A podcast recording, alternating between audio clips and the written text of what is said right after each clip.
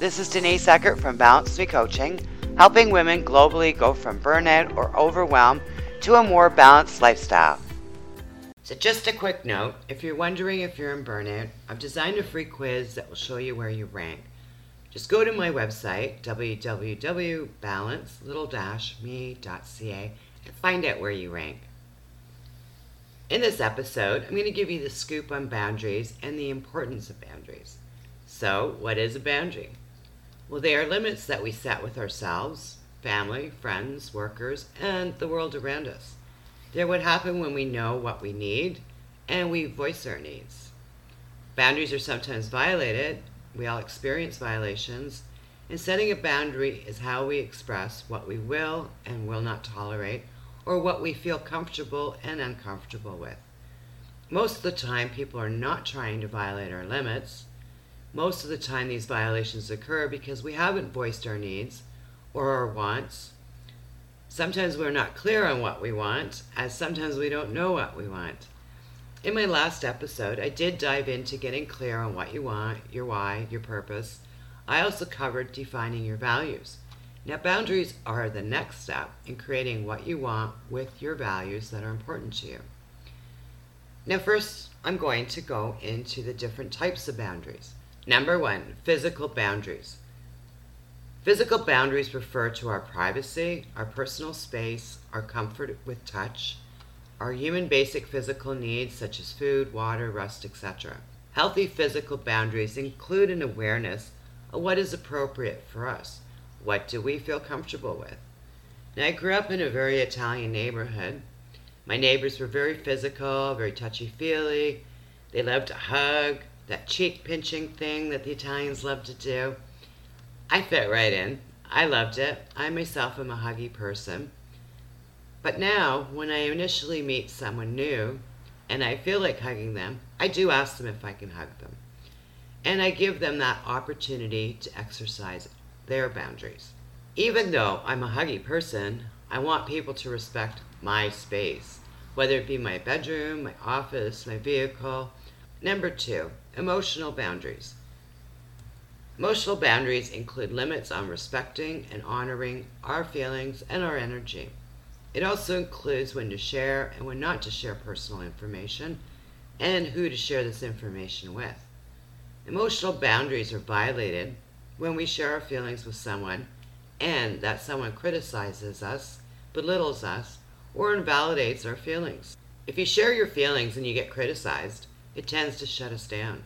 It creates anger, it creates frustration. No one needs that. My mother always told me never to ask someone their age, but you know what? It really should have included a lot of other topics. when people step over the line and ask you personal questions, and answering them makes you feel uncomfortable, they are crossing that boundary that needs to be made. In the end, it's really none of their business unless you feel the need to share. And all you really need to say is, I don't feel comfortable talking about this. Now, number three is sexual boundaries.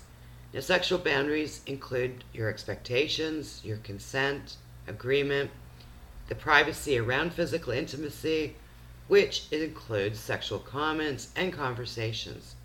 What is and what isn't okay with you, what you feel comfortable with, and what makes you uncomfortable. Now, this is my boundary. I'm not comfortable going into the subject on a deeper level. If you feel someone is violating your sexual boundaries, please seek professional help. My goal is here is just to help you become aware of the different types of boundaries. Number four, intellectual boundaries. Intellectual boundaries refer to your thoughts, your ideas, your beliefs, whether they're religious, cultural, or otherwise. Now, healthy intellectual boundaries Include having someone respect your thoughts, ideas, beliefs without criticism or without dismissing them. For example, there will be people you can discuss politics with and others not, right? Some people get really excited and impose their thoughts, their beliefs, their religion, and ideas onto you as they want you to think, believe as they do. This makes us feel uncomfortable, or it sure makes me feel uncomfortable and the boundary needs to be created.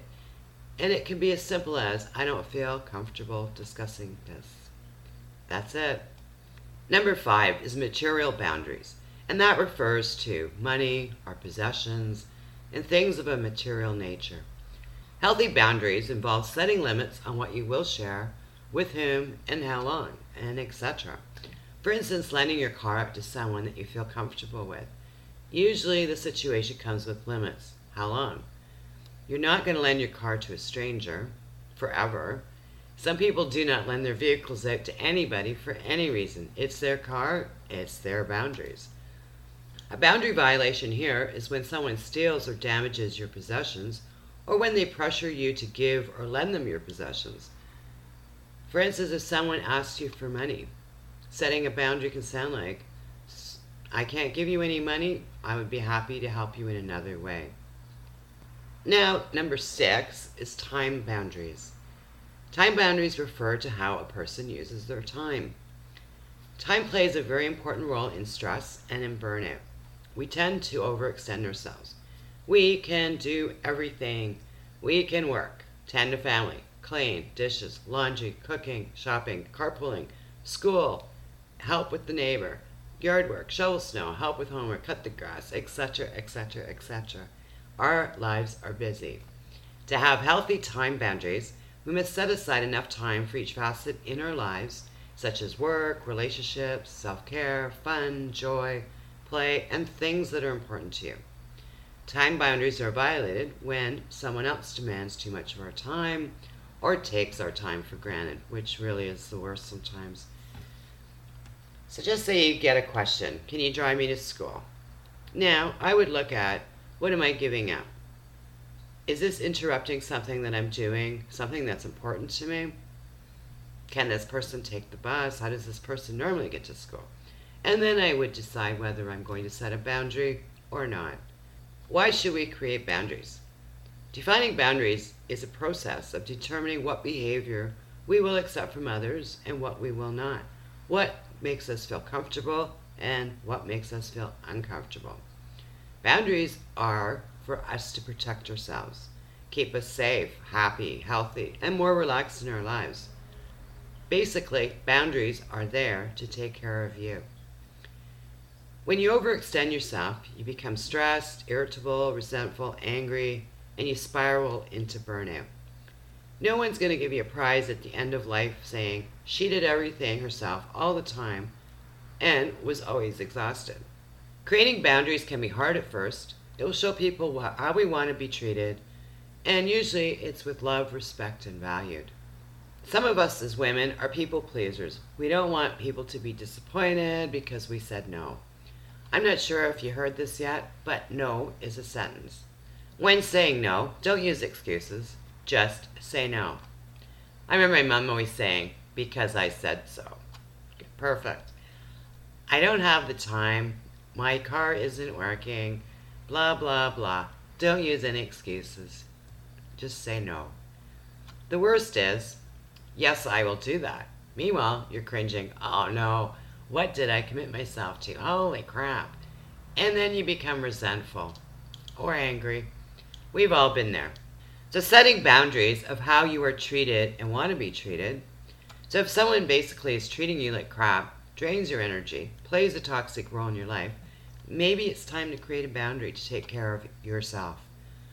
I'm going to list some possible boundaries that we set for ourselves. But then sometimes we self sabotage ourselves and we don't keep our own boundaries. One example limiting yourself to one hour of television per day. Giving yourself downtime is very important, but sitting endlessly in front of the TV usually creates a buildup of other tasks that have been neglected, and now it causes stress because now you're playing catch up. Another example, sticking to your budget. You know, if you decide to go on a last minute trip, but you were supposed to put a down payment on something, now you're stressed out because you're short financially. We've all done that. Oh, I love those new pair of shoes, or I, for me, I love school, so I'll just take this course. I'll figure out money later. Yeah, it's setting boundaries within yourself.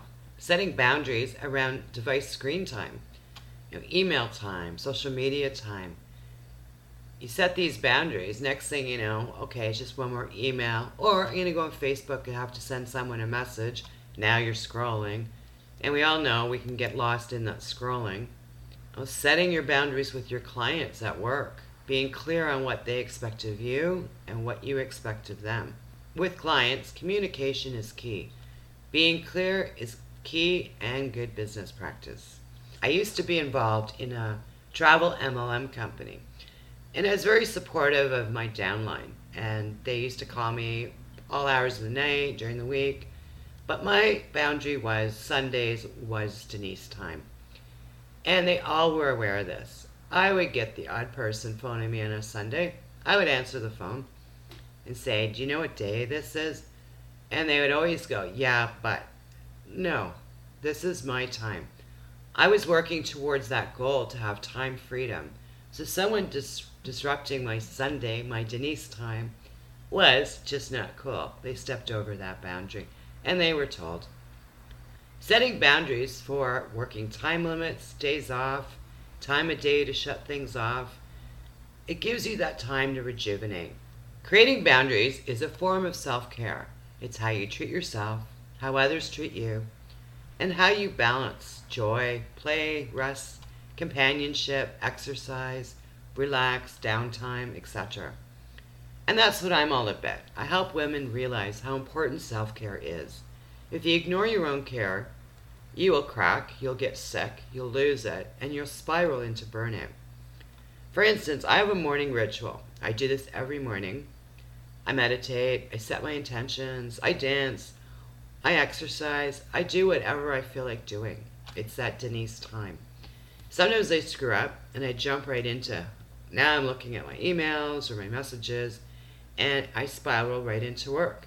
I'll tell you one thing, it changes how my day goes. I end up working longer and harder than when I start my day set with my intentions and with my mindset.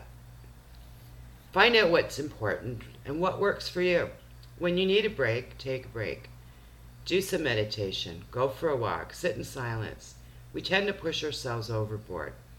It is amazing what a 5 to 15 minute time away will do for our mental health, our energy, and our focus. Everybody has boundaries. Sometimes they're conscious, sometimes they're unconscious. The unconscious one, I don't show up at my friend's doorstep at 3 in the morning. I know I'd be crossing my friend's boundary. But sometimes others impose their boundaries on you.